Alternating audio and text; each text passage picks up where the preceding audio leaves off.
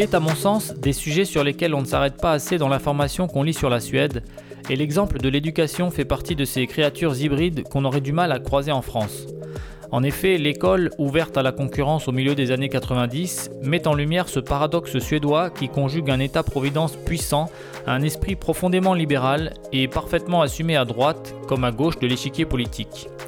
En bon laboratoire de la mondialisation, la Suède est aujourd'hui à la croisée des chemins sur l'état de son système scolaire très décentralisé pour harmoniser l'offre au plus près des besoins et l'ouverture à une concurrence juteuse qui aiguise les appétits et dont les effets pervers se font sentir sur le niveau des élèves et les inégalités grandissantes d'un établissement à l'autre. Entre dérives et enseignements à tirer, nous sommes aujourd'hui avec Christophe Préma, professeur à l'Université de Stockholm et ancien député des Français établis en Europe du Nord, pour parler du système éducatif singulier de la Suède. Donc bonjour Christophe et merci beaucoup d'être avec nous. Bonjour, merci beaucoup. Alors on va parler d'un sujet qui, est hautement, euh, comme je le disais, structurant, et symbolique aussi. Euh, mais peut-être avant, de, se pencher sur ce sujet de l'éducation qui te concerne en premier lieu, puisque tu es professeur à l'Université de Stockholm, mais plus largement dans son ensemble, le système éducatif, euh, tu pourrais peut-être revenir sur, ce qui t'a conduit en Suède? Oui, alors en fait, euh, la première année, donc je me suis rendu en Suède, la première année, c'était en 2000-2001.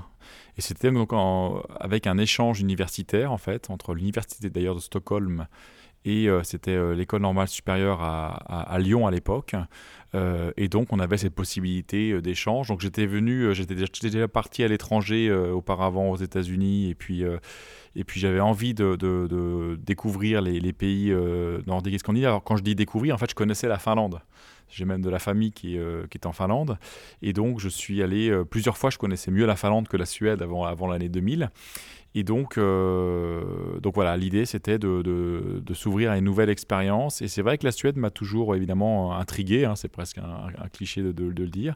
Et euh, j'étais, euh, j'avais envie aussi de me rapprocher de la Finlande en fait à l'époque et de, revenir dans ces, dans ces pays scandinaves et nordiques hein, quand je, je, les prends sous l'aspect régional. Donc voilà, je, je... Parce que, pardon, la Finlande n'est pas un pays scandinave et ça c'est une erreur commune.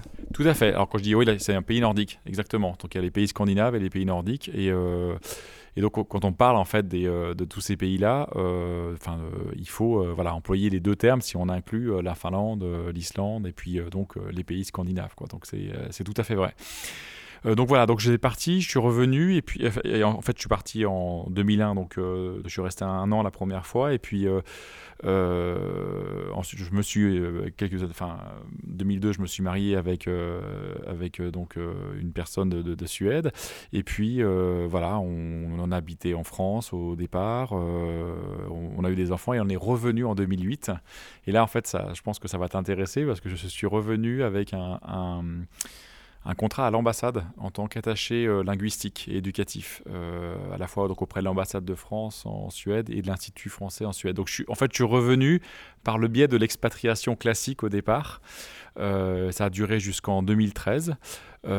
et donc, après 2013, j'ai eu une période sur d'enseignement à la fois au lycée, donc dans le, où j'ai enseigné en suédois d'ailleurs, j'ai enseigné l'histoire en suédois. Donc là, j'ai pris conscience des programmes.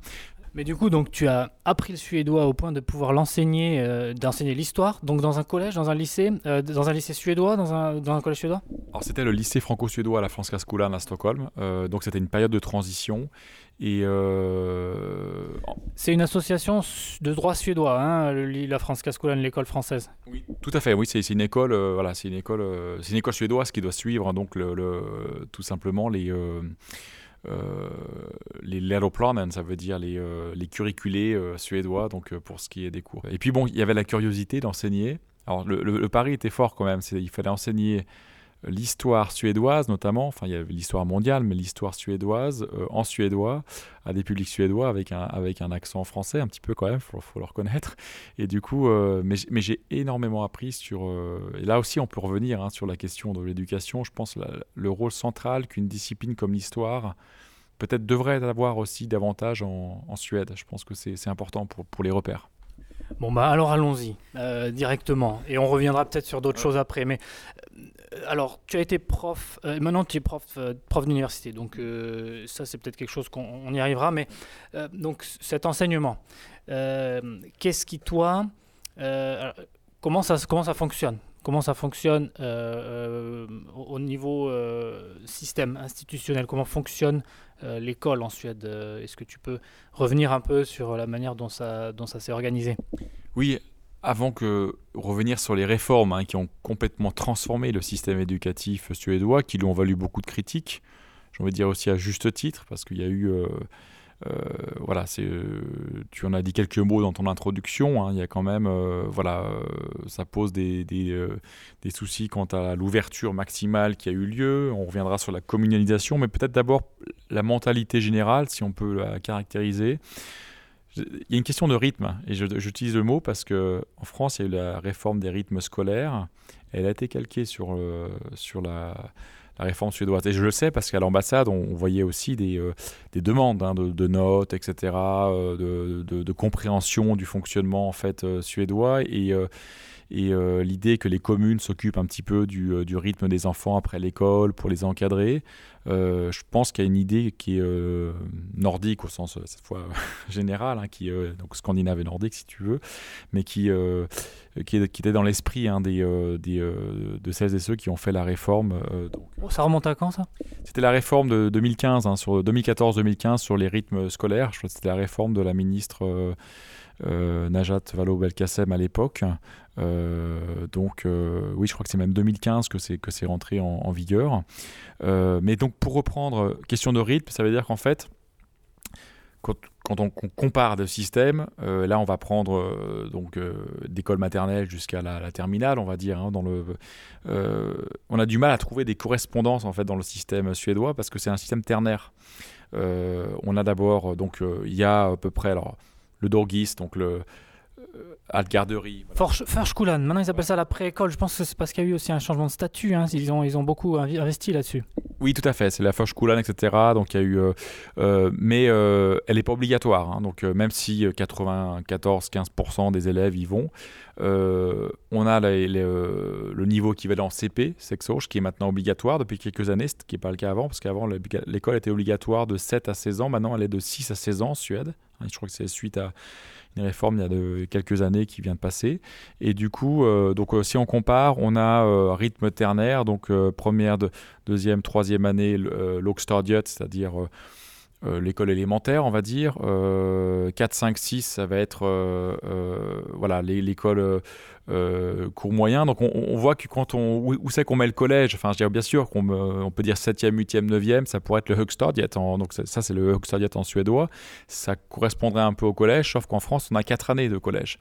Donc, euh, donc déjà, tu vois, c'est pas la même échelle, c'est pas la même. Euh, et on, en gros, quand on regarde les les curriculés, hein, c'est ce qui est dit au niveau de, je parle pas des programmes, hein, mais plutôt des objectifs d'apprentissage. C'est comme ça qu'on parle en fait. Euh, l'idée, c'est voilà, c'est de favoriser l'autonomie de l'élève. Euh, bien sûr, on retrouvera euh, maîtrise de l'écriture, de la lecture, du calcul, et ensuite voilà certaines matières qui vont. mais voilà, déjà transposer, c'est très compliqué. On n'a pas la même structure parce qu'on n'a pas la même il n'y a pas la même structure nationale comme avec l'éducation nationale en France, hein, qui préside sur les programmes, sur euh, plein de choses. En Suède, c'est quand même plus, euh, beaucoup plus autonome, parfois assez vague dans certains, euh, dans certains descriptifs. mais on veut centrer davantage sur l'élève. Enfin, en tout cas, c'est le souhait. Je ne sais pas si à la fin, c'est toujours le résultat, mais on centre sur l'autonomie de l'élève, sur son bien-être. Donc il y a une attention qui est sur, alors sa compétence sociale. le terme, je trouve parfois un peu, un peu irritant, mais ça se dit en suédois, un social competence. Ça fait un petit peu, c'est-à-dire son, aptitude à, à, rentrer en relation euh, avec les autres. Euh, donc tout ça, voilà, c'est, je pense a la dimension sociale en fait de euh, de la scolarisation qui, qui, qui, est, qui, est, évaluée en fait d'une certaine façon. Euh, et puis euh, une insistance sur euh, l'autonomie en fait, sur la façon de commencer à structurer son, son rapport à l'apprentissage. Les notes, c'est pas quelque chose d'aussi répandu qu'en France? Alors c'est une bonne question. Oui, les notes, ça, ça commence à la réforme dernière réforme, si, si je m'abuse point, les notes sont introduites dès la sixième, ce qui n'était pas le cas avant. Avant, il y avait que les notes à partir de la, je crois, la huitième même. Alors tout à fait, les notes sont introduites donc beaucoup plus tard. en plus, c'est l'échelle n'est pas la même. Hein. on note avec des lettres, hein, donc de A à F. Euh, enfin donc euh, F, c'est euh, voilà, il faut, il faut, c'est quand on n'est pas, comment dire voilà good chance quand on n'est pas quand on passe pas voilà le niveau donc après il y a mais au-delà des notes donc là il y a l'aspect effectivement on note beaucoup plus la progression et c'est ça qui a un casse-tête pour les professeurs actuels et compris pour les élèves qui, ont l'impression qu'ils négocient leurs notes non c'est qu'ils veulent savoir qu'est-ce qu'ils veulent faire pour améliorer euh, et ça dépend des objectifs que aussi que l'élève se, dresse lui-même. C'est-à-dire qu'il commence à avoir un choix de matière, il, remarque qu'il a des possibilités dans telle ou telle matière. Toutes les matières sont importantes d'ailleurs, hein, que ce soit euh, Tresleud, enfin donc le, bois ou euh, ou euh, enfin la couture et, des matières pratiques qui s'enseignent encore. Hein. Tout à fait. Donc que ce soit les matières pratiques ou les autres, mais et ça c'est intéressant, c'est que en, fait, euh, les notes sont progressives hein, en fonction des objectifs d'apprentissage. Parfois, dans certaines matières, on ne peut pas avoir la note maximale tout de suite parce que y a, euh, bah, ce sera peut-être sur deux, trois semestres et on veut évaluer aussi la progression de l'élève en fonction de ce qui est, qu'est-ce qu'on valide dans les. Euh, et ça, c'est l'un des acquis d'une dernière réforme qui, peut se discuter. C'est-à-dire que certains trouvent que c'est du pédagogisme, en sens où, en fait, on inonde les élèves, les administrations scolaires et les euh, euh, de euh, matrices, parce que c'est ça en fait. Qu'est-ce qu'il faut faire? Alors les élèves ont leur, matrice et puis ils ont l'exercice à faire et qu'est-ce qu'ils doivent faire pour réaliser. et en fait, la matrice décrit exactement? Là, c'est une différence avec la France parce qu'autant le programme sur le contenu est peut-être plus léger qu'en France, c'est-à-dire qu'il y a moins de détails, autant par contre, par rapport à la notation euh, le descriptif pédagogique et même de ce qui doit être euh, obtenu, pourquoi, comment. Euh, ça, c'est beaucoup plus fort qu'en France, à mon avis. Et donc là, c'est pour situer hein, une, différence. Après, on peut l'apprécier à, différents niveaux, mais, mais même si les notes arrivent tardivement, quand elles arrivent, il y a toute une préparation, il y a euh, et donc, euh, bah, l'élève, voilà, il va, il va essayer de, de savoir est-ce qu'il va compléter pour avoir une, meilleure note, euh, quelle, va être du coup la formule exigée. Souvent, est-ce que c'est un travail complémentaire à la maison? Est-ce que ça va être une présentation orale? Est-ce que ça va être un, en fait un, devoir, un devoir écrit? Ça, ça dépend beaucoup en fait de, de l'aptitude de l'élève à, pouvoir progresser. Quoi. Et du coup, revenons juste un tout petit peu en arrière sur comment fonctionne euh, euh, donc l'architecture la, euh, du système de l'école globalement en Suède avec cette fameuse réforme qui a eu lieu dans les années 90 où ils ont comment dire décentralisé de, le système pour donner plus de flexibilité aux communes et le choix euh, d'organiser l'éducation comme ils le, comme il le voulaient, puisque les communes ici ont quand même la capacité, euh, une capacité supérieure de financer, de lever l'impôt, etc., comme, euh, peut-être plus fort qu'en France. Et derrière, ça, ça nous permettra de revenir sur la question justement de l'apprentissage, de l'implication des élèves, du bien-être et de la progression sociale qui peut peut-être parfois être interprété comme l'enfant roi et, peut-être aussi donner lieu à certaines dérives et aussi certains problèmes auxquels euh, les professeurs sont confrontés et sans forcément pouvoir avoir de solution. Oui, là, en fait, la, les, deux réformes principales, euh, donc c'est des réformes à la fin des années 80 euh, qui ont donné lieu aussi à des manifestations. C'était donc, la, comme tu dis, la, décentralisation du système éducatif avec la, communalisation c'est-à-dire que ce sont les communes qui, qui, gèrent le système éducatif. Hein, donc, alors que la Suède était un pays assez centralisé en fait hein, auparavant, assez semblable d'ailleurs à la France euh, de ce point de vue-là. Euh, donc il y a eu la, la, communalisation et puis aussi il y a eu le changement du statut des professeurs puisqu'il fallait euh, en fait deux matières pour pouvoir pour pouvoir en fait tout simplement comment dire avoir une, un poste permanent dans, un, dans, un, dans une école. Hein. il fallait de maîtriser deux matières et à donc avoir le, euh, comme on dit, la, euh, l'habilitation en fait tout simplement. Donc ça, le statut des profs a, beaucoup changé. On, pourra, euh, on pourra y revenir, mais peut-être avant. Il existait comme en, France un student examen, hein, euh, mais euh, il y a eu l'esprit aussi 68 qui a beaucoup euh, joué là-dessus. On s'est dit, bah non, finalement, pourquoi évaluer tout le temps les élèves Laissons-les laissons -les trouver eux-mêmes leurs leur, propres possibilités. Donc il y a toujours cette cette mentalité qui est restée, mais du coup, le student examen a été progressivement euh, euh, aboli. Et, et c'est vrai que dans les, voilà, dans les années 80, il y a cette, cette transformation radicale qui est très critiquée hein, en Suède.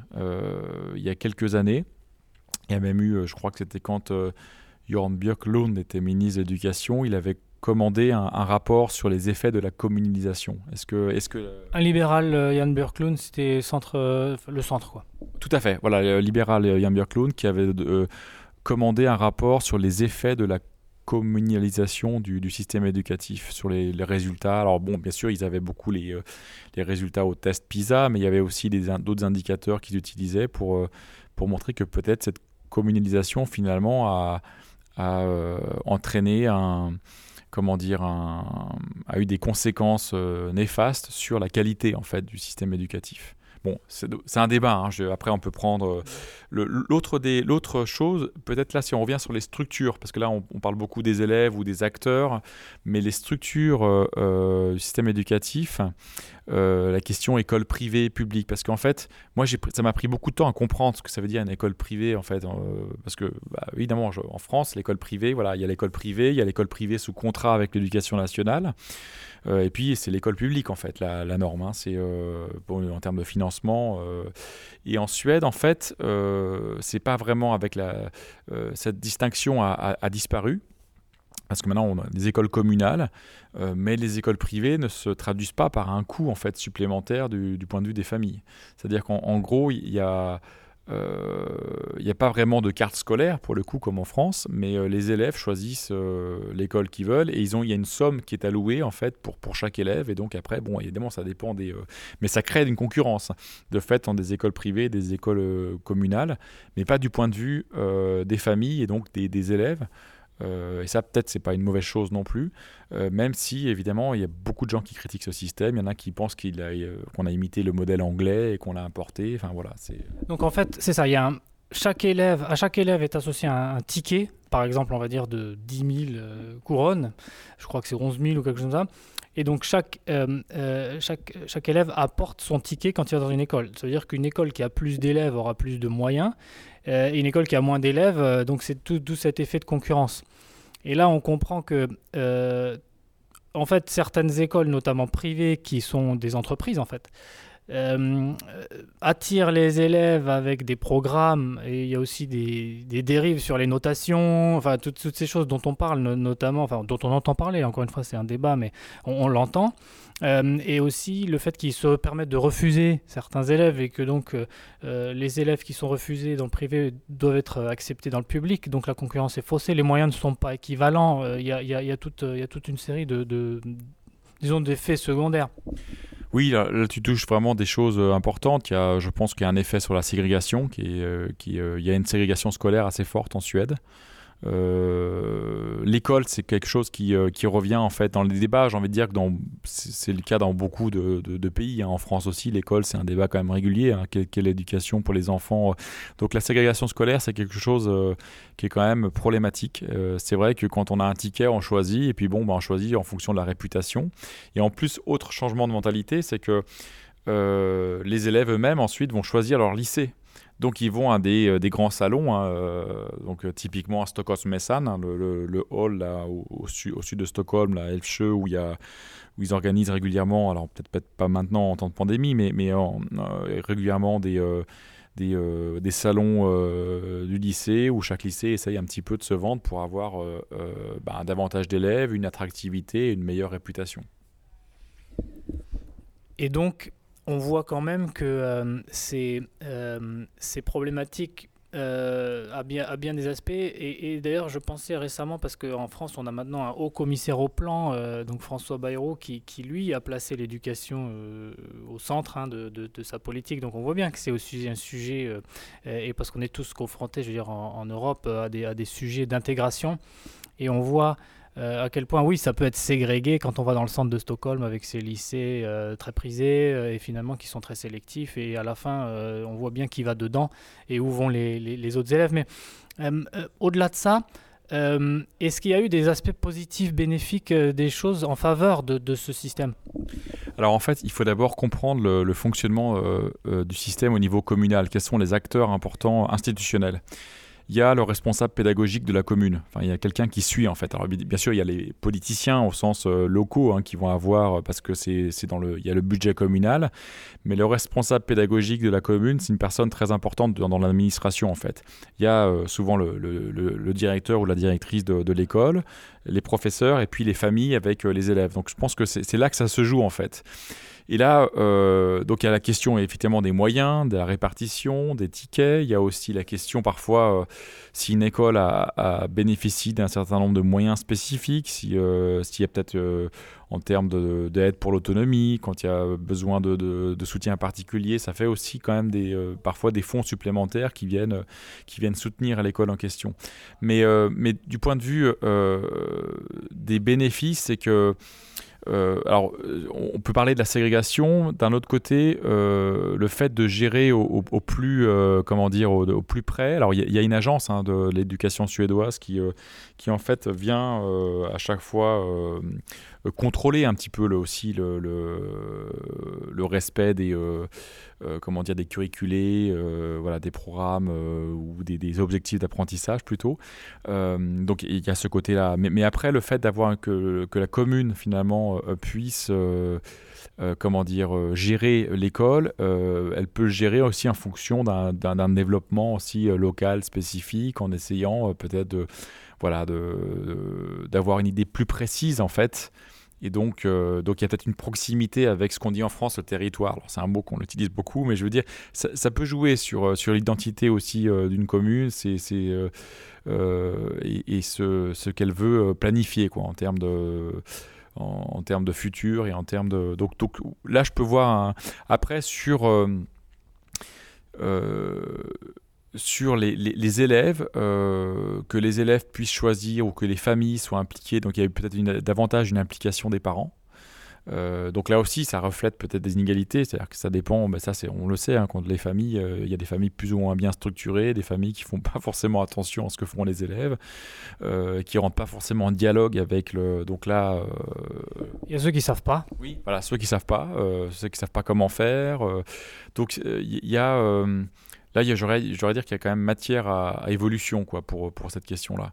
Euh, mais c'est vrai que euh, l'implication des parents, c'est quelque chose qui a été quand même euh, remarqué en fait, hein, dans cette, ce qui crée aussi une tension supplémentaire sur, sur l'administration scolaire. Et là, je, reviens parce qu'il y, y a, deux tensions que je vois. Il y a d'une part l'implication des parents, donc voilà, directeur, directrice, c'est ce sont des postes qui sont super euh, exposés, donc qui font que euh, voilà, les gens se trouvent en permanence en train de, euh, de, se défendre ou de justifier. donc il y a aussi une pression parfois médiatique hein, qui, qui, vient s'ajouter quand quelque chose se passe dans un établissement.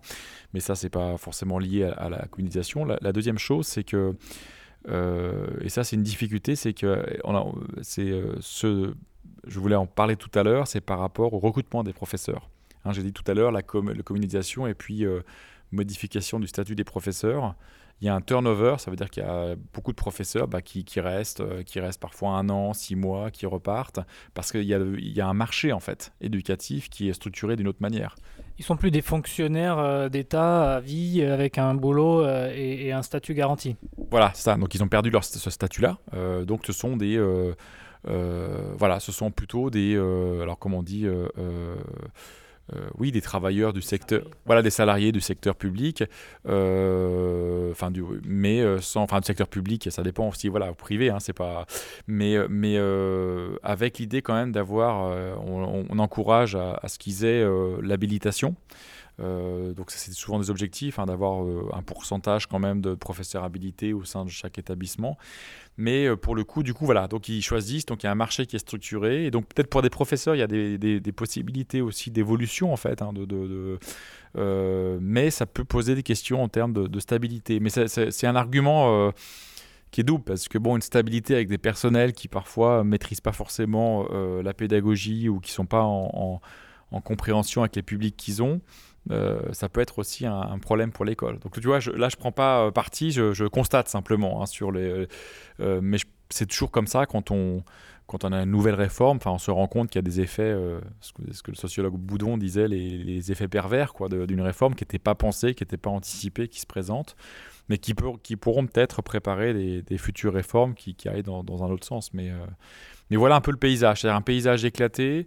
Bon, une ségrégation scolaire, est-ce que, est que la ségrégation aurait eu lieu de toute façon sans la communalisation Ça, c'est une vraie question. Je, euh, je pense qu'on met beaucoup parfois sur la communalisation. Donc, euh, et si c'est l'État qui gère, on va dire que c'est trop bureaucratique. Enfin, donc, tu vois, on est toujours. Euh, je ne pense pas qu'il y ait de formule magique hein, en termes d'éducation. Oui, parce que là, ce qu'on se dit, c'est complètement inimaginable en France. Mais bon, on ne peut pas dire que l'éducation nationale en France fasse rêver. On ne peut pas dire qu'elle ait tous les moyens dont elle a besoin. Et on ne peut pas dire que ça soit, comment dire, euh, optimal euh, euh, dans, dans, le fonctionnement non plus. Non, c'est ça. C'est alors même si bien sûr qu'il y a une application, mais c'est plutôt en termes de, de financement des régions et des conseils. comment on les appelle maintenant les, voilà, les conseils départementaux euh, sur euh, financement des collèges pour les uns, financement des régions pour les uns, des, euh, des bâtiments en fait. Hein, c'est pas... mais, je veux dire, au-delà de ça, il y, a eu la question de la régionalisation.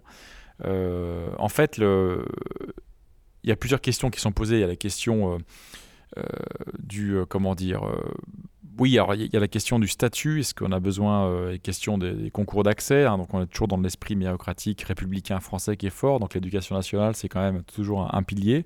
Mais en même temps, euh, les moyens sont quand même très différents hein, euh, d'un territoire à l'autre. Donc ça, c'est toujours problématique. mais il y a aussi la garantie, en fait, tout simplement l'équité à la fois des élèves et à la fois des façons d'évaluer. Donc euh, l'éducation nationale a beau avoir beaucoup de défauts, elle a quand même, on essaie quand même d'harmoniser plus ou moins un certain nombre de choses. Donc euh, là aussi, c'est toujours, euh, ça crée, c'est un système qui crée des frustrations, mais on n'en voit pas forcément une, remise en cause, totale. Même s'il y a eu des, expérimentations, des, enfin, une volonté en tout cas d'expérimenter. Je crois que le jour où on arrivera à la régionalisation, si c'est dans le, et je suis pas sûr que ça soit forcément, qu'il y a forcément un effet bénéfique, parce que la régionalisation, ça, va poser des problèmes aussi en termes de, fracture territoriale. Bon, c'est toujours un, dilemme. Donc euh, c'est pour ça que. Mais là, on voit un cas euh, finalement où c'est, euh, plutôt en Suède, on a, on a mis le moyen sur des communes puissantes. Il y a 290 communes, hein, ça c'est important de le rappeler, euh, qui sont des vraies communes avec des vrais moyens qui gèrent quasiment 70-80% en fait des secteurs, ça soit même l'emploi, euh, l'éducation. 290 euh, à mettre en, comparaison avec les 36 000 françaises, donc c'est quand même, on est sûr, enfin c'est très différent. Oui, en France on parle beaucoup, on a peut-être trop parlé d'intercommunalité C'était le, on pensait que oui, par l'intercommunalité, on allait mettre en, synergie les, et en fait on crée des, on crée encore plus des, voilà, de, des tâches supérieures. Alors maintenant c'est vrai qu'il y a l'élection de euh, il y a les élections municipales, il y a les élections du maire, donc euh, là c'est parmi les. Euh, et ensuite on a les élections des conseillers communautaires. Enfin, et puis et puis on a des types d'intercommunalités très différentes. Alors qu'en fait, il y a peut-être des questions, oui, de, de, grandes communes à créer qui, soient capables de, à la fois de, euh, de penser euh, justement le, euh, développement du territoire, de penser les, le rapport rural, urbain, périurbain. Bon, c'est ça peut-être la grande réforme, qui est finalement pas tellement une, réforme qui va toucher l'éducation, mais, plutôt le reste. Mais mais ça remettrait en fait l'identité politique française en, disons, en tension, quoi. C'est sûr. Pour, revenir donc sur cet aspect suédois, j'aimerais euh, qu'on continue un peu sur euh, les, avantages, inconvénients de, cette, euh, de cette réforme de la communalisation. Donc on voit que les communes sont puissantes et, moins nombreuses ici, avec une, vraie cohérence, une vraie légitimité, une vraie capacité à organiser les territoires. je comprends que cette, cette communalisation permet, et donc la privatisation aussi du système en partie, permet peut-être de répondre à des, objectifs, à des ambitions communales, à, la, structuration d'un territoire, ce qui peut être intéressant. Mais moi, je me pose la question, n'importe qui peut créer une école, en fait. Et, si c'est un fou parce qu'on dirait qu'il y a pas mal de, gens, enfin je dis pas des fous, mais, mais qui ont des idées arrêtées sur les choses et du coup après ils suivent évidemment un programme éducatif, pédagogique qui est mis en place par l'administration centrale. Mais ça peut avoir des avantages parce qu'on peut avoir une école super créative avec plein de sujets, mais ça peut donner aussi lieu à, certaines dérives, j'imagine. Là, tu touches quelque chose du doigt. En plus, il, vient d'avoir un documentaire sur SVT, là, sur euh, sur des, justement des dérives de, quasiment de sectes qui ont, euh, qui ont, enfin, oui, sectaires, au sens, euh, on part d'une pédagogie un peu alternative, euh, Waldorf, ça a l'air sympa, et en fait, on se rend compte que euh, les, élèves pendant des années n'ont pas suivi du tout les, euh, cursus, euh, qu'ils ont en fait voilà, une espèce de, pédagogie alternative sur la méditation, sur le contrôle, la manipulation, enfin des choses qui sont pas, qui, qui, ont vraiment pour le coup quand même été très nuisibles sur le plan psychologique pour les élèves. Donc ça, ça, arrive. Bon, c'est le cas en France aussi. Hein. Euh, euh, y a eu, en France, il y, a eu, ah, 20 ans, il y, a eu, y avait eu 15-20 ans, il y avait une discussion parce que les gens se sont rendus compte qu'en en fait, euh, il y avait beaucoup d'endroits où les enfants étaient même pas enregistrés hein, par la commune parce qu'il y avait aussi des sectes. Hein. il y avait le phénomène sectaire. Du coup, il y a une législation qui a été beaucoup plus euh, beaucoup plus strict. Et, euh, et, ça touchait en fait le domaine de l'école. Hein. C'est ça que euh, l'école en France, c'est quand même lié à la République, donc tout le monde doit aller à l'école. Hein. Alors la Suède, c'est pareil, mais sauf que c'est vrai qu'on peut, on peut imaginer.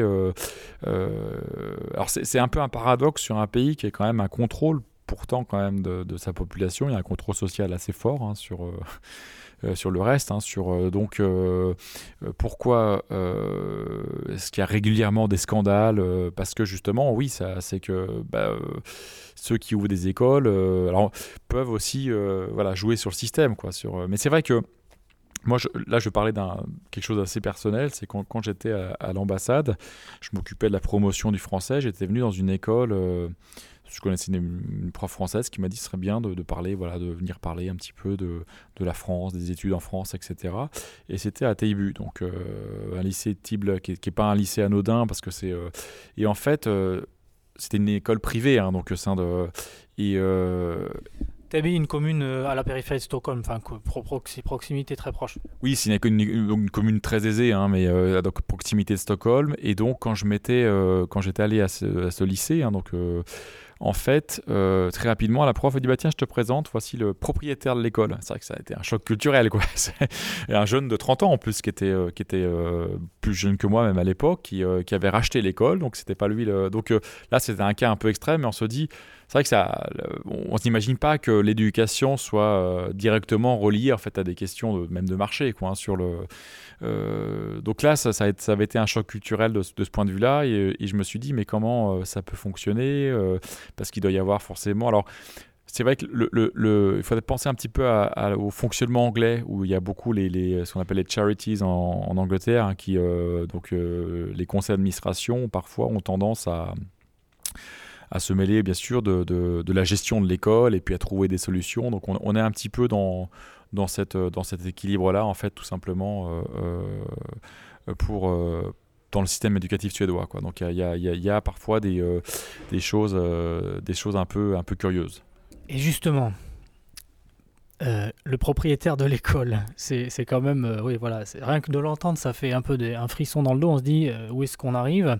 Et surtout, voilà, on imagine quand tu dis 30 ans, fringant, peut-être avec une cravate et, une, une, business card, voilà, pour te dire voilà, j'ai tout un conglomérat d'écoles. Mon modèle, c'est ça, c'est les winners.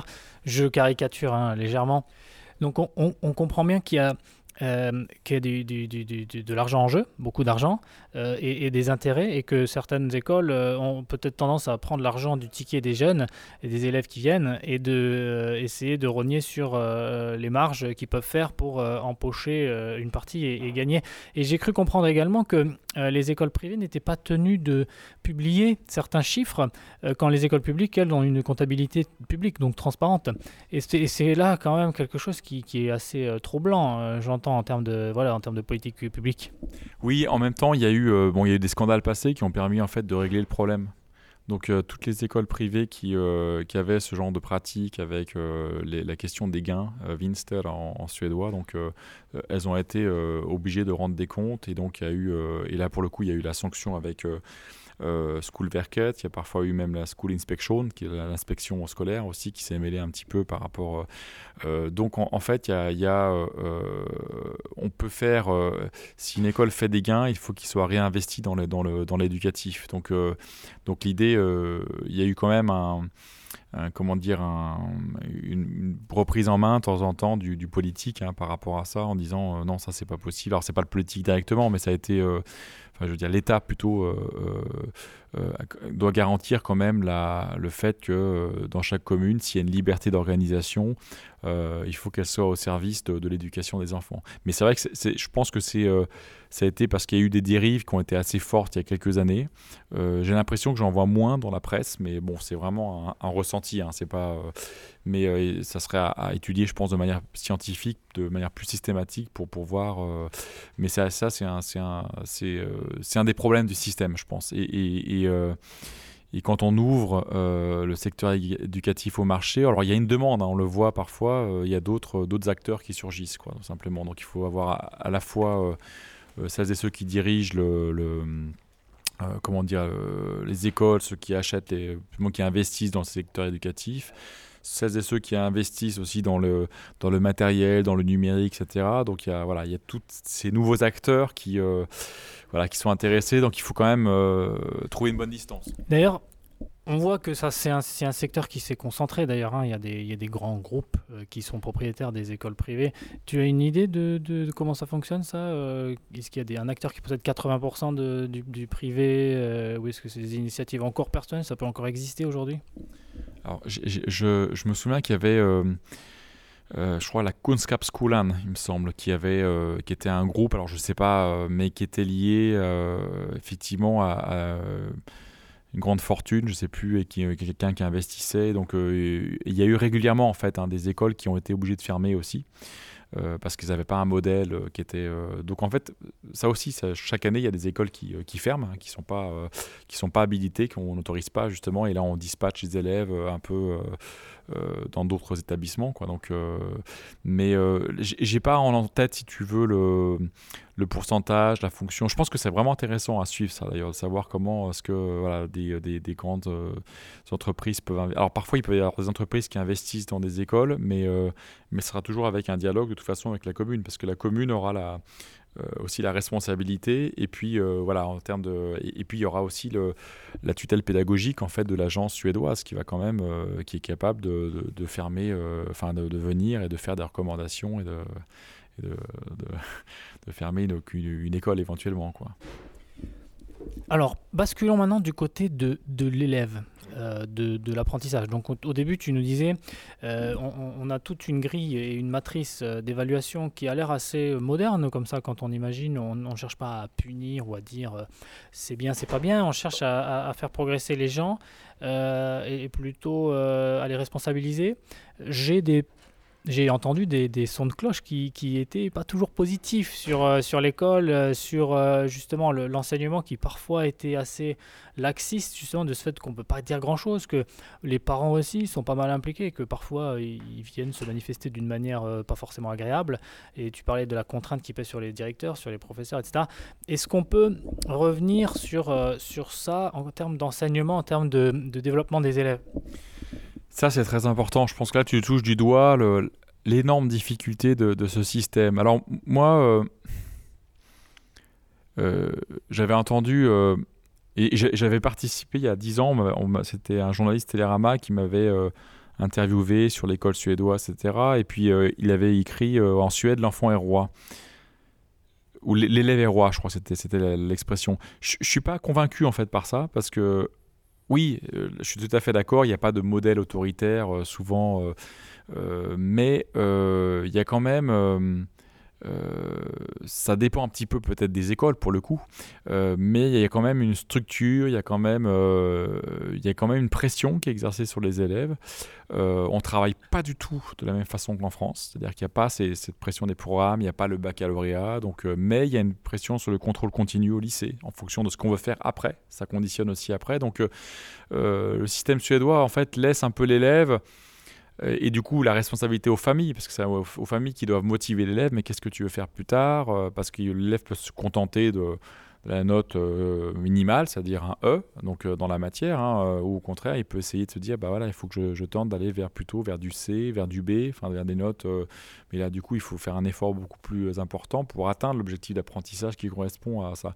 Donc, j'arrive pas à avoir une, une idée a priori sur l'évaluation sur globale. Tu vois, c'est ça que je suis un petit peu toujours un peu gêné parce que et, et, je te vais prendre un exemple je suis depuis, euh, parce que je, l'avais suivi quand j'étais à l'ambassade, mais là je le suis euh, de manière, euh, dans le cadre de mon travail, un petit peu, je fais des recherches là-dessus, sur les élèves qui partent passer un an dans un lycée en, France, en Espagne ou en Allemagne, aux élèves suédois.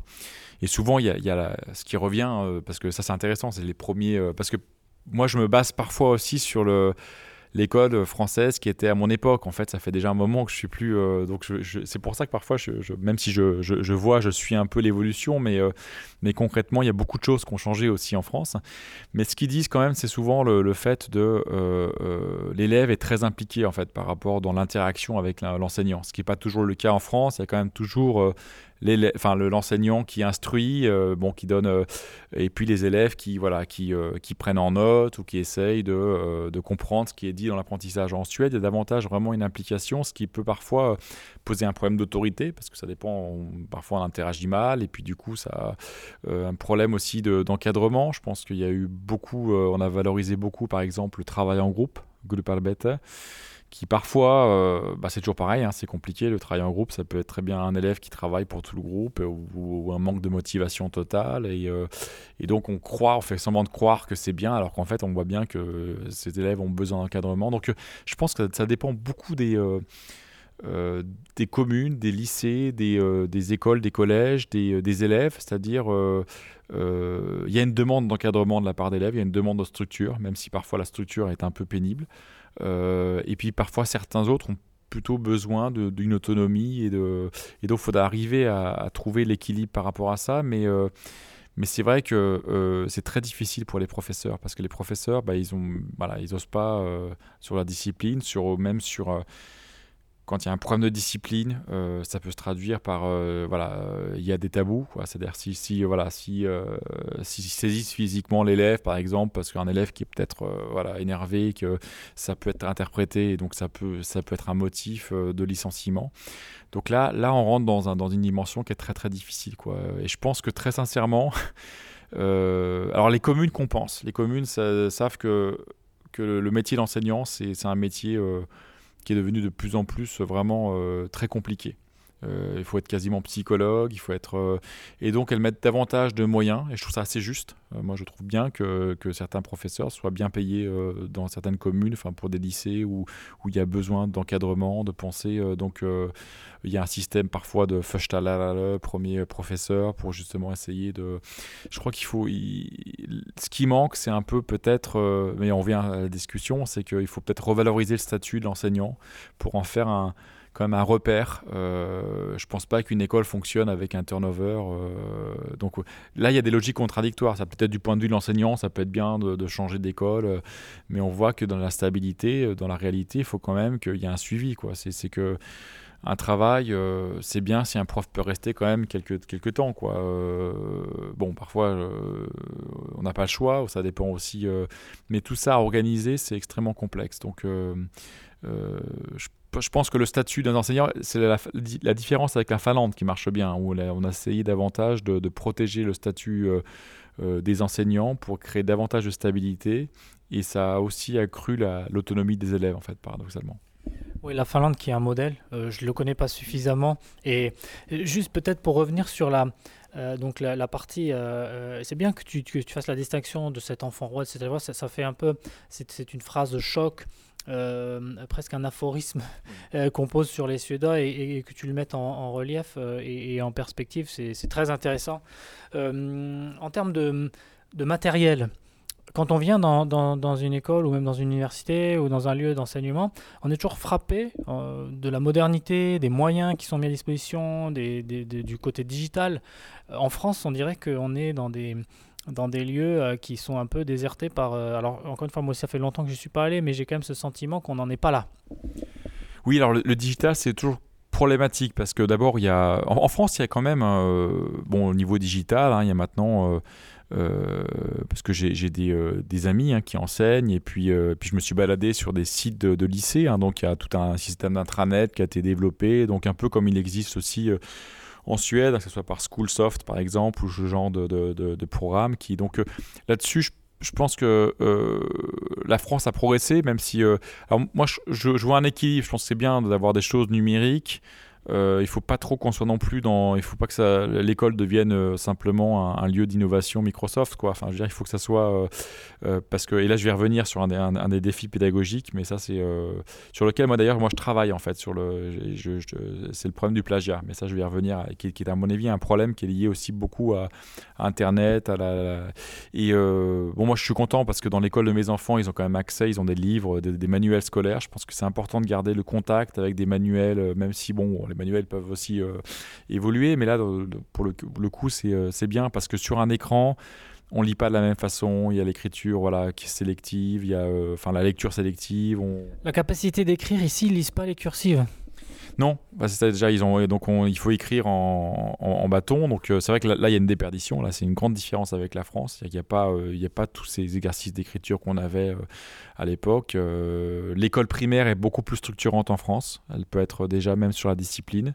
Euh, alors qu'ici, même si la, la, a fait quand même euh, a fait des, progrès hein, en termes de définition, de, comment dire, de contenu, d'objectifs, mais voilà. Donc là, on perd un peu. Et puis comme sur digital, bah, très vite, ils rédigent sur sur ordinateur. Ils ont un, feedback. Donc on a ce qu'on appelle les euh, digital natives, hein, ceux qui sont nés avec Internet. Mais le, grand défi, alors, il y a la question d'une matière qui est devenue assez importante en Suède ou ailleurs, c'est enfin une, comment dire, une dimension, c'est la critique des sources, shell critique qu'on n'avait pas trop euh, à notre époque. Euh, enfin, je ne sais pas sur le.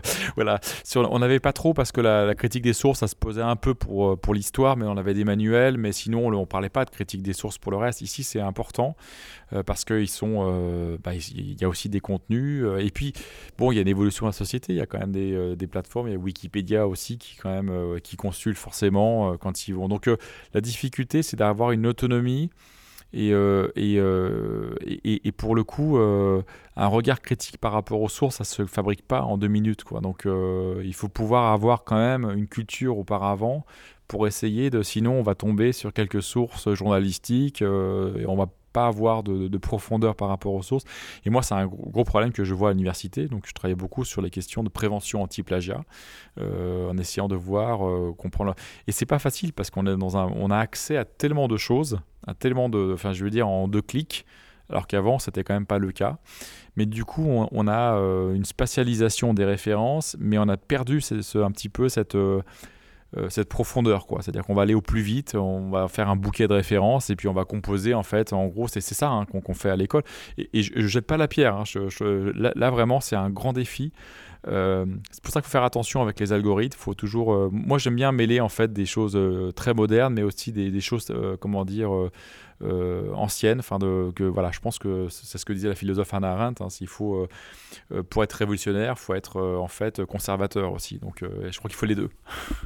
C'est vrai que c'est un sujet, et du coup, on a tendance, de manière très caricaturale, à dire que euh, l'enseignement suédois, ou peut-être les Suédois sont, sont peut-être pas aussi critiques que les Français et qu'ils ont un esprit parfois grégaire, ce qui n'est pas forcément justifié. Et à contrario, on dit des Français que c'est des râleurs, euh, voilà, qui sont tout le temps en train de faire euh, des manifs pour tout et rien. On, sent quand même que l'héritage culturel a, une importance dans tout ça. Et, j'entends quand tu dis qu'il hum, il faut, il faut revenir peut-être à, l'essence même de, la source et de, du travail critique contre la paresse finalement qui est engendrée par, euh, par la, profusion d'informations, euh, on est quand même euh, dans une nécessité de s'éduquer. Oui, je pense que ça revient. Je crois que l'éducation sera toujours. alors, on le voit. Alors, moi, je le vois à l'université. On a souvent des publics aussi qui demandent, qui travaillent ou qui, qui font autre chose, qui, reviennent vers l'université ou qui veulent suivre un cours, voilà, approfondir quelque chose. Ça, je pense que c'est quelque chose qui qui est important. Donc il y a, cette dimension de formation tout au long de la vie. Bon, parfois c'est aussi un peu la formule magique. Hein, en fait, est-ce que c'est vraiment une formation tout au long de la vie ou c'est plutôt un besoin de euh, de, voilà de socialisation, de revenir à des choses qu'on a fait autrement auparavant? Donc, euh, mais, mais, ça on le voit. Donc ça ça c'est clair.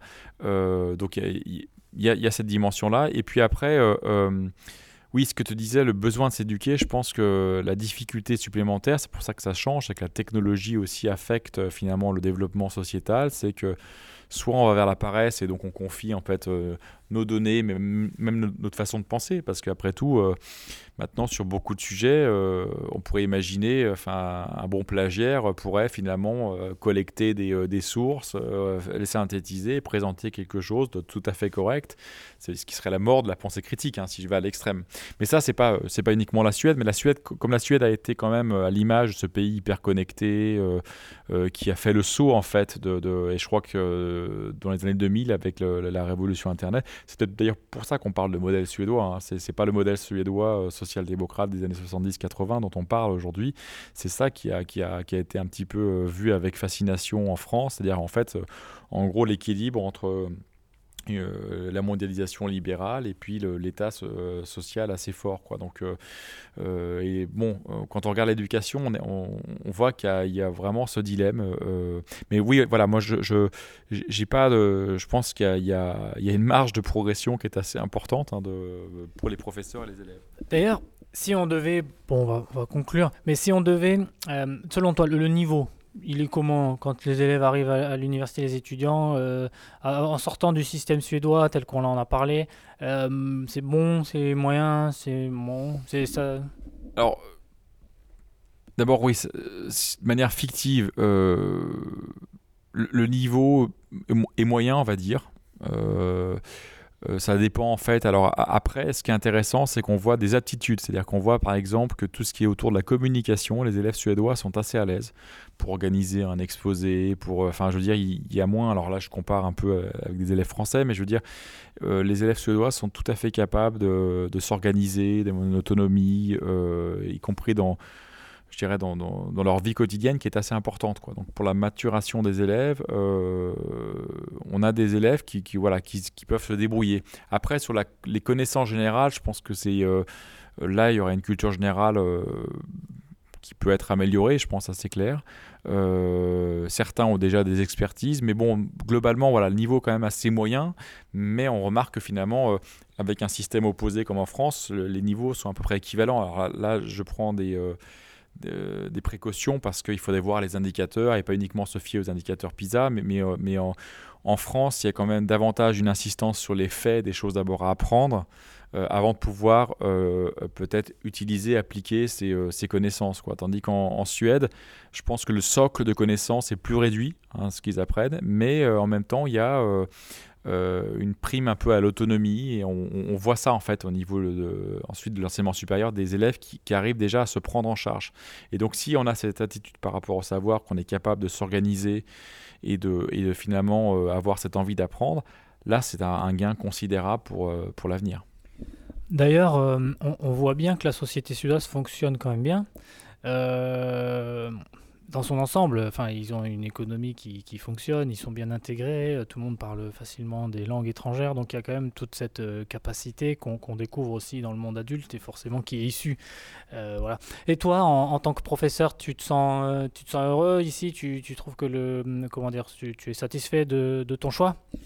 Ah oui, non, moi ici, moi je dois dire, en plus ce qui est intéressant, c'est que à l'université de Stockholm, mais c'est souvent le cas en Suède, c'est très réglé en fait. Hein. on a quand on voilà, il y a une administration de cours qui est importante, il y a un aspect collégial qui est important au niveau des professeurs pour définir les contenus de cours, les marges de progression. Sur, euh, il y a une démocratie étudiante en fait, que les étudiants euh, ont des exigences à un niveau central qui reviennent ensuite qu'on doit mettre en, en, pratique, c'est-à-dire que voilà, on a des évaluations des cours, hein, on doit faire un rapport par rapport à ça. Donc c'est des choses qu'on ne voit pas en fait. Moi j'ai enseigné en France aussi, euh, à, l'université y compris, il n'y avait pas euh, cette dimension-là. Du coup, euh, voilà, c'est très intéressant parce que ça, aide quand même constamment à évoluer. Donc moi j'ai un retour très, très intéressant des élèves.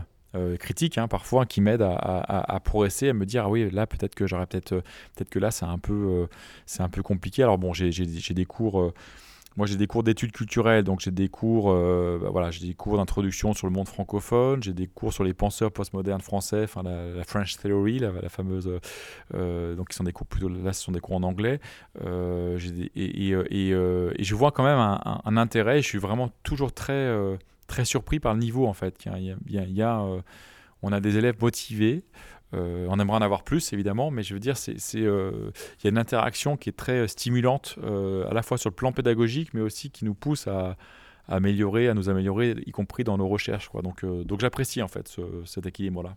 Bon, bah écoute, merci beaucoup Christophe pour ton temps, pour, cette, pour cet échange, pour toutes ces informations et, j'espère à bientôt.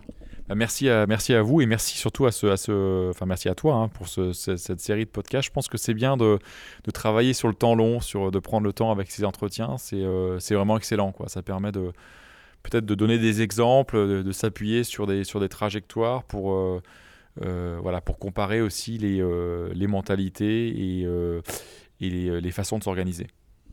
Merci beaucoup. Merci d'avoir été avec nous dans Ma vie en Suède.